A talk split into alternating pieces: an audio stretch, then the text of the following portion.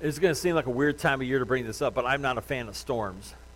And I mean, like any kind of storms, I'm just not a big fan of storms, especially driving in them.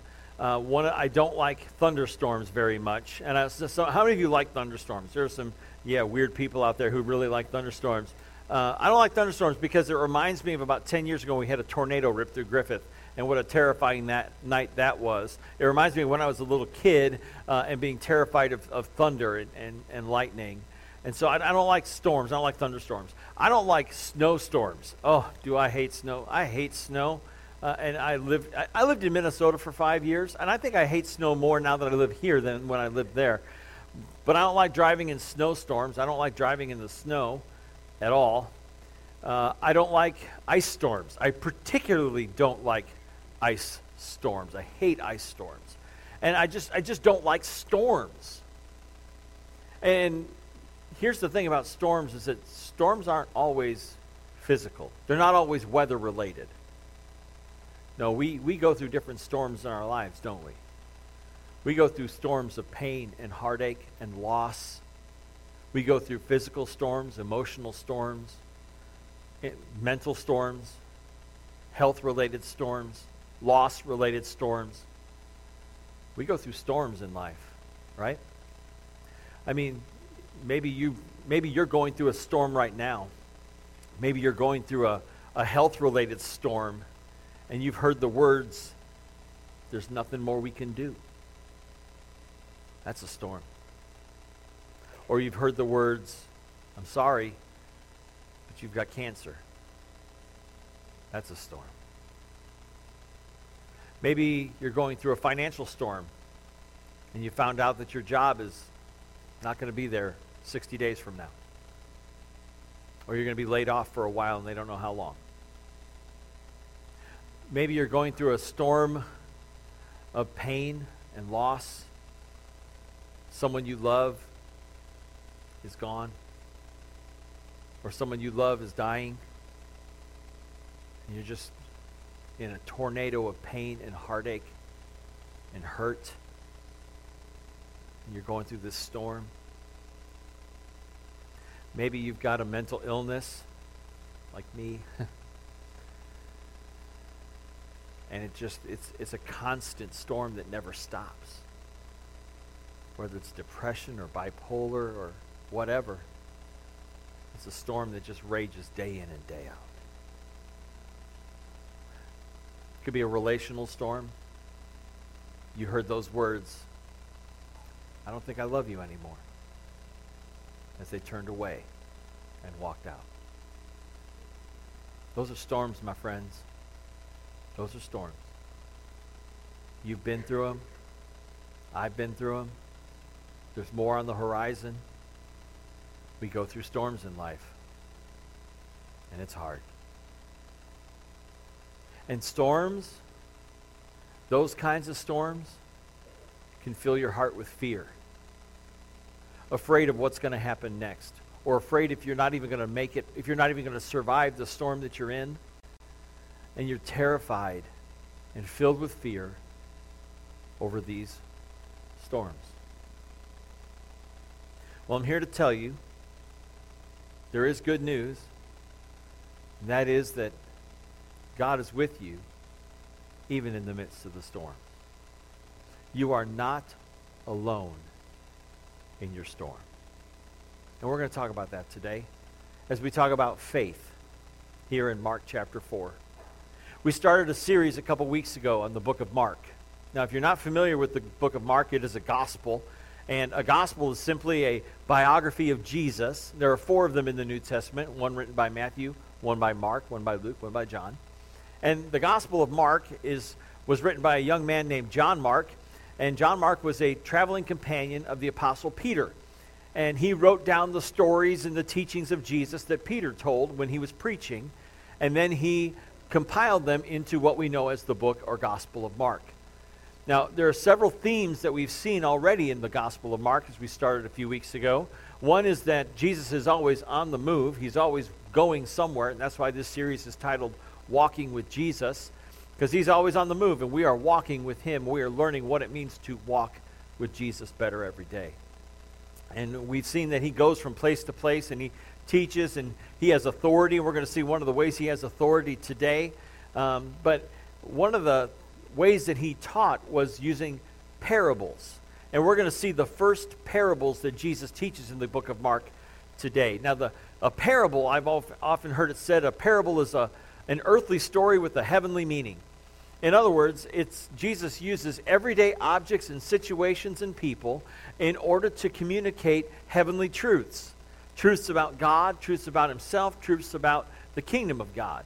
And one of the things we're going to talk about today is the kingdom of God. And the kingdom of God is wherever God is ruling and reigning, wherever he is. So it is the rule and reign of God. And Jesus came to teach people about God, to teach people about the kingdom of God. And he came to bring the kingdom of God, to bring the kingdom of God on earth as it is in heaven. And so we're going to see how the kingdom grows today and how faith grows within us in Mark chapter 4. Now, we're not reading the entire thing.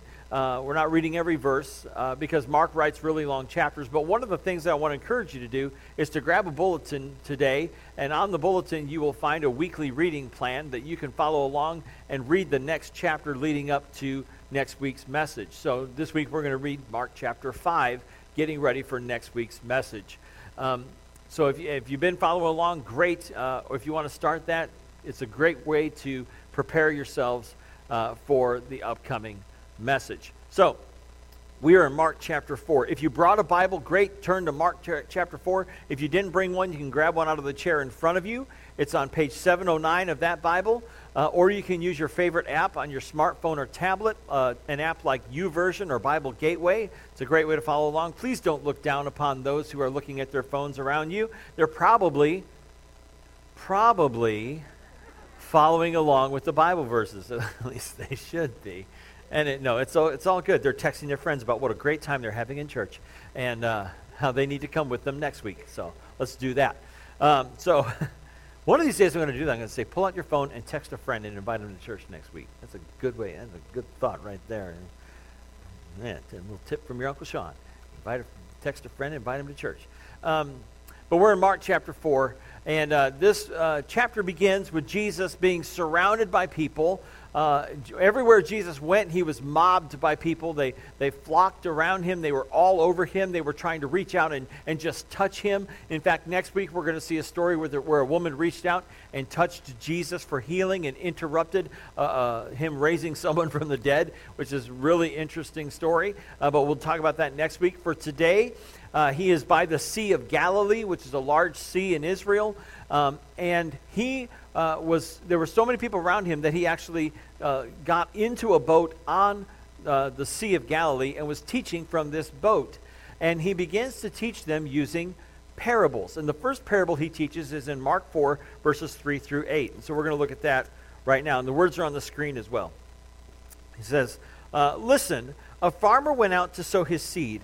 As he was scattering the seed, some fell along the path, and the birds came and ate it up. Some fell on rocky places where it did not have much soil. It sprang up quickly because the soil was shallow. But when the sun came up, the plants were scorched, and they withered because they had no root. Other seed fell among thorns, which grew up and choked the plants, so that they did not bear grain. Still other seed fell on good soil.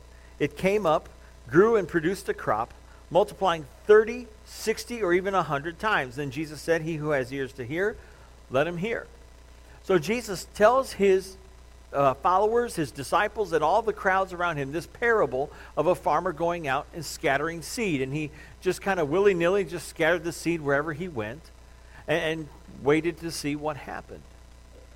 Well, his disciples, Jesus' disciples, come to him and they ask him to explain they ask him to explain why he's teaching in parables. Why doesn't he just make it plain? Why doesn't he just teach plainly so that everyone can understand him? And this is his response in verses 11 and 12 he told them the secret of the kingdom of god has been given to you but to those on the outside everything is said in parables so that they may be ever seeing but never perceiving and ever hearing but never understanding. Otherwise they might turn and be forgiven and that seems like a really odd thing for Jesus to say? Well, he's quoting the prophet Isaiah. And the prophet Isaiah in chapter 6, verses 9 and 10 said these exact same words. And what the prophet Isaiah meant, uh, the reason God told him uh, to, to preach in such a way uh, that people wouldn't understand, it's not that God didn't want people to understand. It's not that God didn't want people to turn and be forgiven. No, uh, the problem was is that the people's hearts were hardened and they didn't want to understand. In Isaiah's day, uh, they had turned their backs on God and they were worshiping false gods. They were worshiping idols instead of the one true God. And so Isaiah isn't being told, go ahead and preach to these people, but don't let them understand. Isaiah is being told, you're going to go preach to these people, and they don't want to understand. They don't want anything to do with me. And so you're going to have a, a frustrating ministry, Isaiah, and the people will never turn.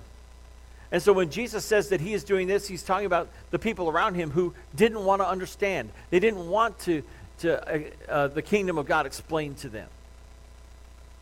It's not that Jesus didn't want people to be forgiven. It's not that Jesus didn't want people to turn away from their sins. No, he wanted them to, but their hearts were hard. But he was going to teach and preach anyway, so that when his disciples uh, remembered his teachings later, they would be able to explain them. And the disciples come to him and ask him to explain the parable of the soils. And he does. And he tells them that four kinds of soil, and, these four kinds of soils represent four different kinds of people. The, first is the, the, the, seed that lands along the path. Kind of think about it like a, a hard ground path where the dirt is compact and seeds can't penetrate. Kind of, if you ever go hiking in the woods, I, I don't know what this is like. I've seen pictures of it. Uh, I'm not a woods hiker. Um, but along the path, the paths that are cleared for you to walk on, you to walk on, not me. Um, but the seed falls on that path and it can't penetrate the soil, it can't penetrate the ground, uh, and, and, therefore it doesn't grow up, and the birds come along, they eat the seed. Uh, Jesus says that's like the devil comes, and when you, when you hear the word, it just it doesn't penetrate to the heart, and it doesn't change anyone's life. It doesn't change someone's life. And the devil steals that message from them, and they never figure it out.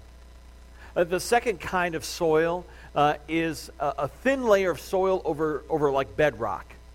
And the seed lands on the soil and it, and it grows quickly because there is some nutrients there and there is some water there, and the seed starts to grow up quickly. But the problem is the roots don't go down deep.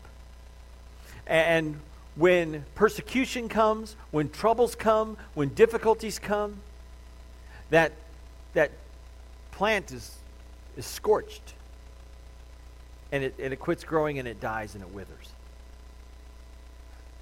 The third kind of soil is kind of a weedy, thorny soil with lots of weeds in it. And the, the seed lands on this soil and it, and it goes down, it penetrates the soil and it begins to grow. But the problem is it gets choked out by the weeds and by the thorns. And Jesus says that's like the wealth, uh, the desire for wealth and greed and the things of this world, it'll choke out your faith. It'll make you want the things of this world more than the things of God, and it chokes out your faith. The last kind of soil, Jesus says, is a, a good soil where the, the seed penetrates the soil and it begins to grow. And it, he says it produces a crop 30, 60, or 100 times. Well, in those days, a crop four, just four times uh, of, of what was planted would be considered a good crop. Jesus says it'll produce 30, 60, or 100 times. It's amazing growth. When the Word of God penetrates your heart and begins to change you and builds your faith and grows your faith in Jesus.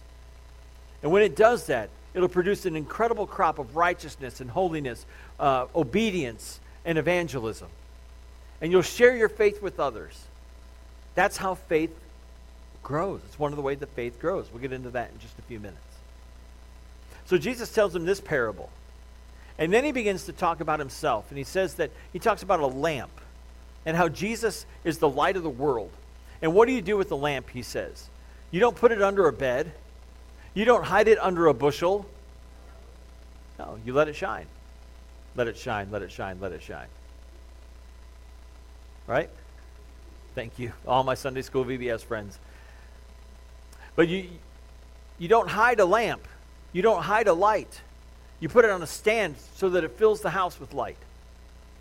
Same thing Jesus says goes for our faith. That we need to share our faith. We need to uh, light this world up with our faith. And we need to shine the light of Jesus into those dark places. And, and then he talks about he talks about the lamp on a stand. Then he talks about he says, consider carefully what you hear, and and the message that you hear, you need to share it with others. And how you measure it out is how it will be measured back to you. And so if you are faithful in sharing your faith, you're going to see other people come to faith in Christ. They're going to put their faith and trust in Him. They're going to believe in Him and turn away from sin and repentance, confess their faith. They're going to get baptized. And let me tell you, I, I can't even describe to you the joy that God fills your heart with when somebody accepts Jesus as their Savior and they get baptized, knowing that you had a part in that, that you had a little part in that. It's amazing to see how God changes a, a life. And knowing that you had a part in that is, is so uh, impactful and so incredible. And I just want to encourage you to share your faith with others, to tell people about the difference that God has made in your life, to tell people about the difference that Jesus makes in your life, not just for eternity, not just for heaven, but for what he does here on earth, the peace that he gives, the love that he gives, the joy that he gives, the strength that he gives in the hard times, the comfort that he gives in those times of pain and loss. That Jesus makes a difference.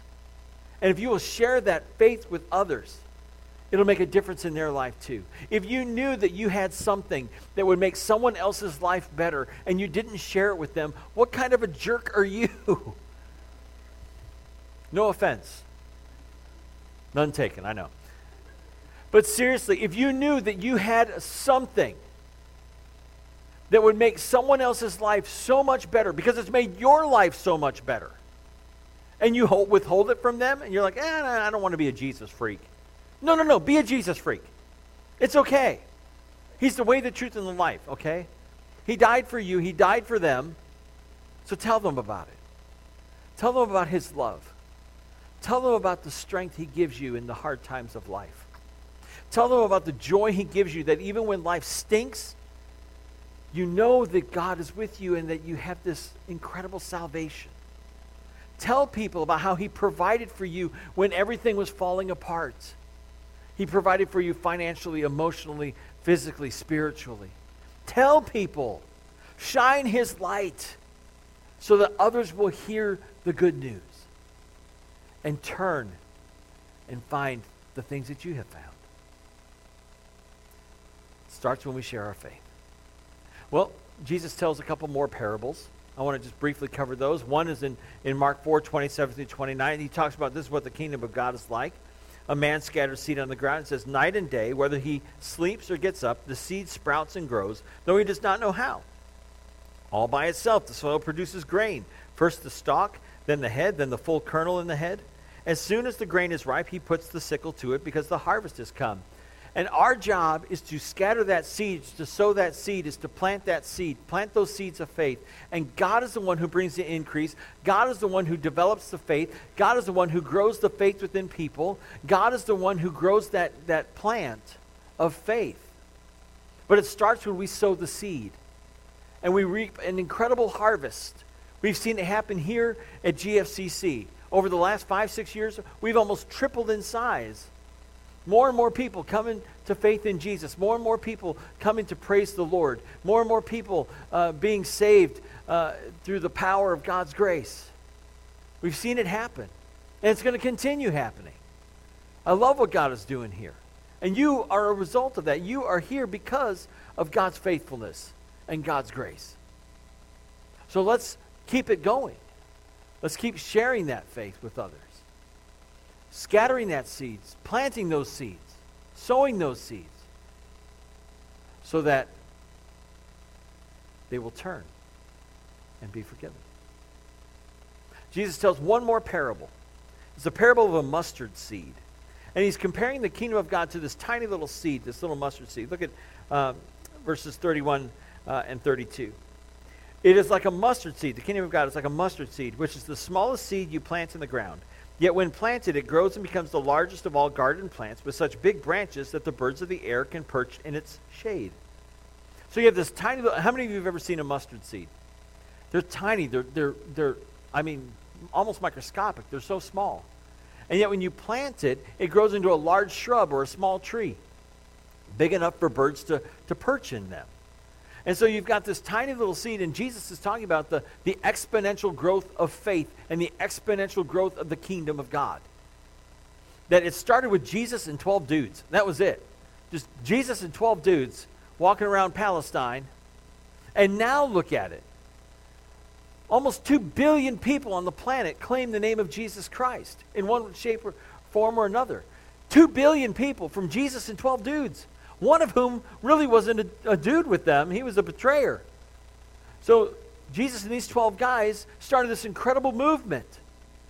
And it makes me wonder, you know, this exponential growth of the kingdom in less than 2,000 years, 2 billion people follow Jesus. So, what could God do with four, five, six hundred people who meet in Griffith on a fairly regular basis? What could He do with us? How could He change the communities around us? The way that he's changed our lives, the way, uh, how could he help change the communities of Griffith and Highland and Hammond and East Chicago and Gary and Schererville and Crown Point and Valparaiso and Portage and all the cities around us? How could God use four or five hundred people who are sold out to him, who are sold out in faith to Jesus Christ? What could he do with us? We watch the news and we just kind of wring our hands going, oh, is anybody going to do anything? Yes, we are going to do something. We need to do something.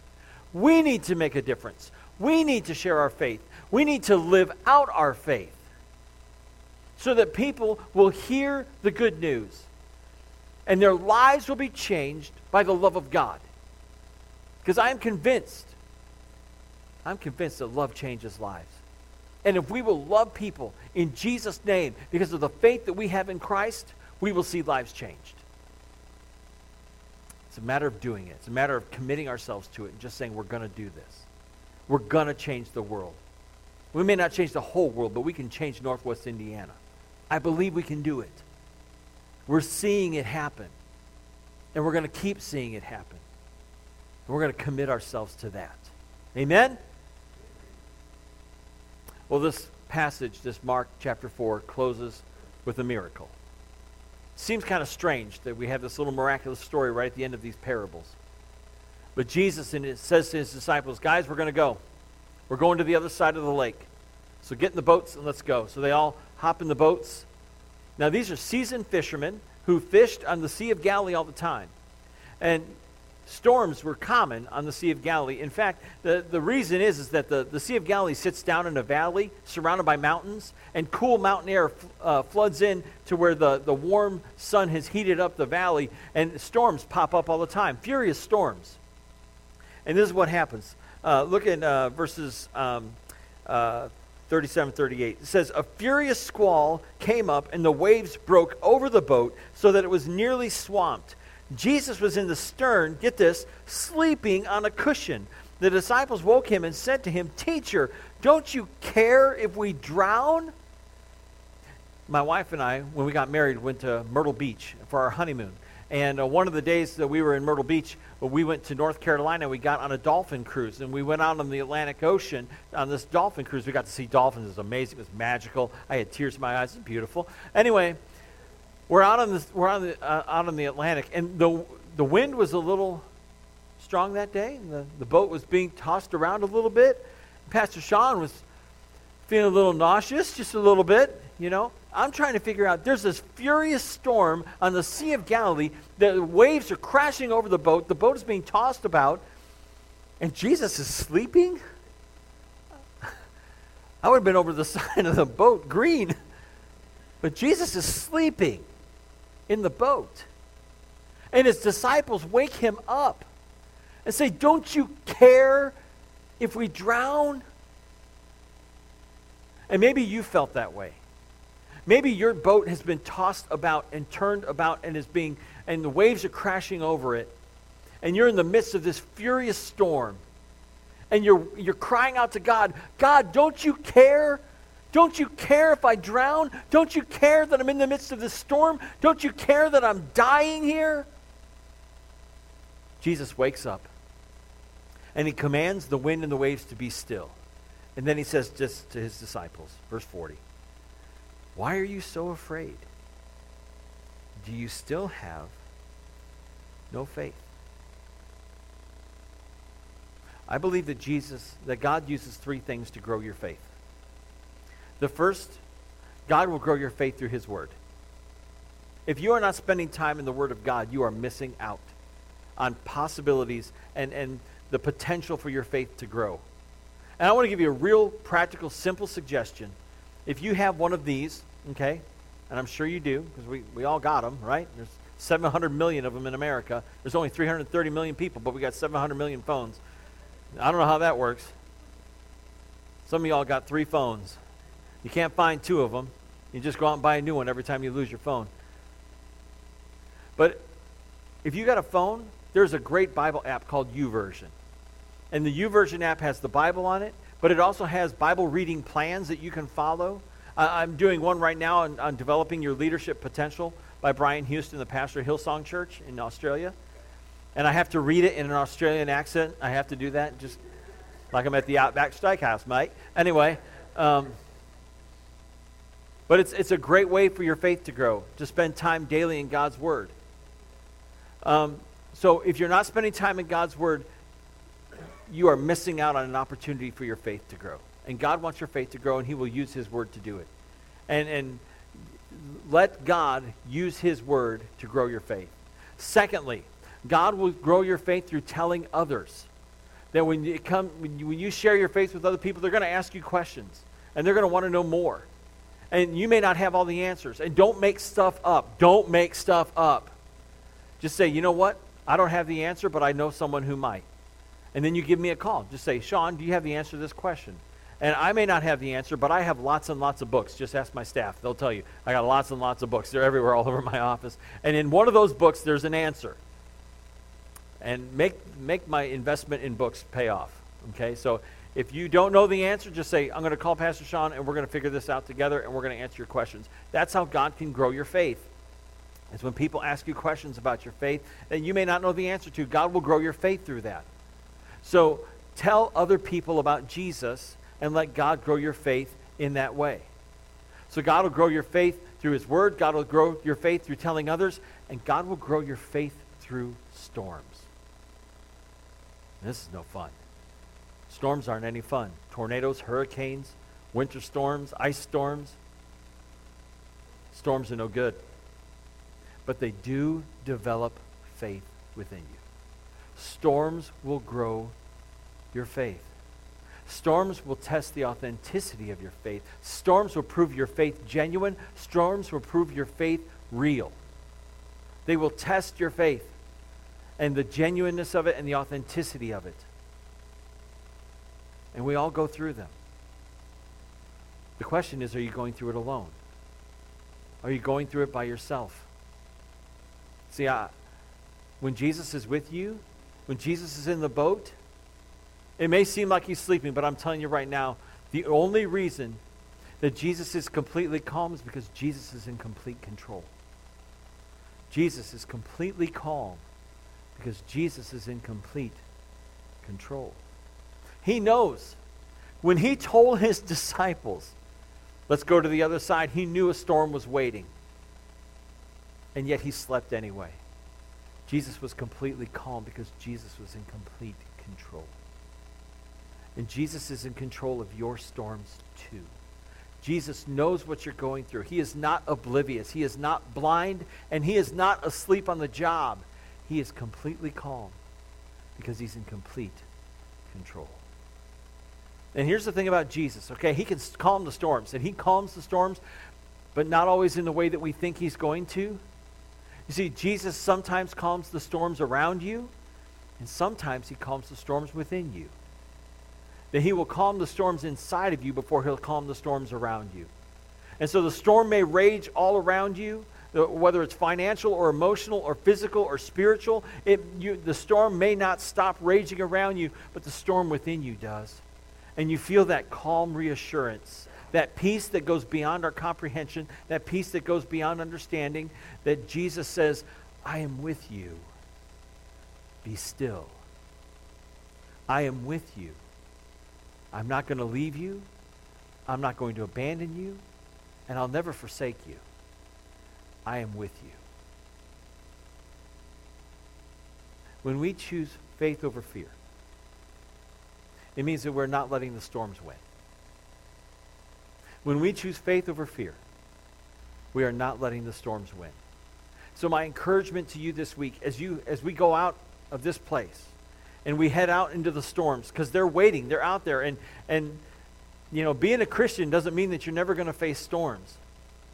Being a Christian doesn't mean that storms won't pop up because they do in all of our lives. And the question is will we choose faith or will we choose fear? And when we choose faith, it means that we do not let the storms win. We do not let fear win. We choose faith over fear. Because we know that the one who's in the boat with us, and he is with you, Jesus is completely calm because Jesus is in complete control. And I hope that you'll take that with you this week. That as you move about and you face those storms, and, and, and just because you come in here for an hour on Sunday, doesn't mean the storm's still not out there. And when that storm pops up this week, just remember this simple phrase Jesus is completely calm because Jesus is in complete control. Rest in that, my friends, and choose faith over fear.